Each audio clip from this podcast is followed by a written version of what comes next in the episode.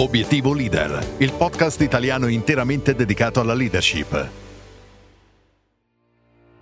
Questa puntata del podcast parte con la domanda di Simona, una project manager lombarda che mi sottopone questo quesito. Qual è secondo te lo scopo più importante che dovrebbe tenere a mente un leader? Intanto ringrazio Simona per avermi dato questo spunto di ragionamento. Anche se specifico subito, questa domanda aperta apre un mondo e probabilmente una settimana intera di trattazione non sarebbe sufficiente.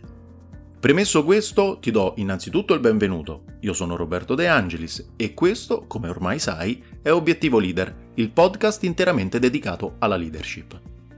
Allora, eh, vorrei iniziare a rispondere parlando del concetto di scopo. Che cos'è lo scopo a mio avviso è quel risultato tangibile, oppure no, al quale tendiamo nella vita personale oppure nella vita lavorativa.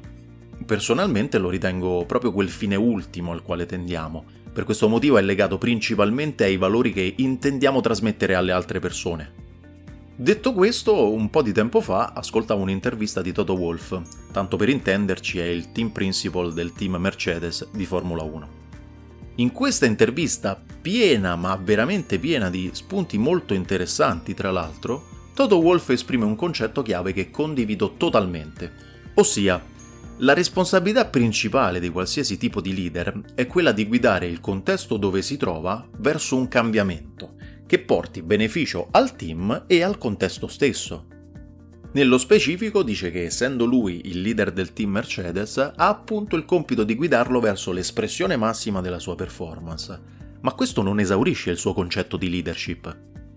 Infatti, afferma che essendo la Formula 1 il cuore trainante del mercato delle autovetture, ovviamente a livello mondiale, quindi la grande vetrina in sostanza, quella che crea un eco molto importante, sente la responsabilità, insieme ovviamente agli altri, di incentivare e spingere verso innovazioni sempre più sostenibili per l'ambiente, che partano appunto anche dalla sperimentazione, ovviamente in Formula 1. Ma perché ti ho portato questo esempio? Semplice, perché ritengo che proprio in questo esempio ci sia la risposta alla domanda iniziale. Infatti qui si capisce molto bene come lo scopo che deve perseguire un leader abbia una duplice natura da un lato ovviamente permettere al proprio team di collaboratori di esprimere il loro massimo potenziale, personale e professionale ovviamente. Dall'altro, essendo il team stesso inserito all'interno di un contesto, bisogna spingere questo contesto verso un'azione che abbia un impatto sociale positivo. Allora prova a farti un esempio in modo tale che il concetto sia un po' più chiaro. Sei un manager o un team leader di un piccolo team di ricerca, magari di un'azienda farmaceutica quale sarà quindi il tuo scopo da tenere a mente? Beh, in primis cercare di mettere tutti i tuoi collaboratori nelle migliori condizioni, creare un ambiente stimolante, rispettoso, creativo e poi continua ovviamente della lista. Una volta creata questa base, ricorda sempre che sei inserito all'interno di un contesto. In questo caso, l'altra parte del tuo scopo è quella di stimolare l'azienda, non so, a prendere delle scelte più sostenibili, magari che riguardano il processo di produzione, oppure decidere di sperimentare un nuovo principio attivo che te e il tuo team avete notato essere molto efficace. Ovviamente questo era solo un esempio.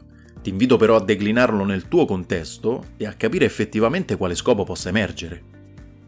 Concludo dicendo che mai, come oggi, abbiamo bisogno di una leadership aziendale che abbia bene a mente uno scopo non solo individualistico, ma anche collettivo Essendo l'azienda per antonomasia il motore del cambiamento su piccola, media o larga scala, c'è bisogno di leader che sappiano avere bene in mente, anzi benissimo in mente, la direzione da seguire per il bene collettivo.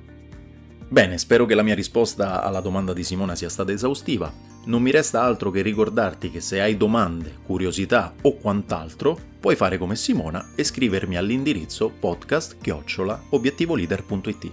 Aspetta perché non è tutto se ti piacciono i contenuti di questo podcast e lo vuoi sostenere, ti invito ad andare su tp.com ed effettuare il tuo primo tip. Se ti interessa, ti ho messo il link nella descrizione di questa puntata. Ora è proprio tutto, grazie dell'ascolto, alla prossima puntata.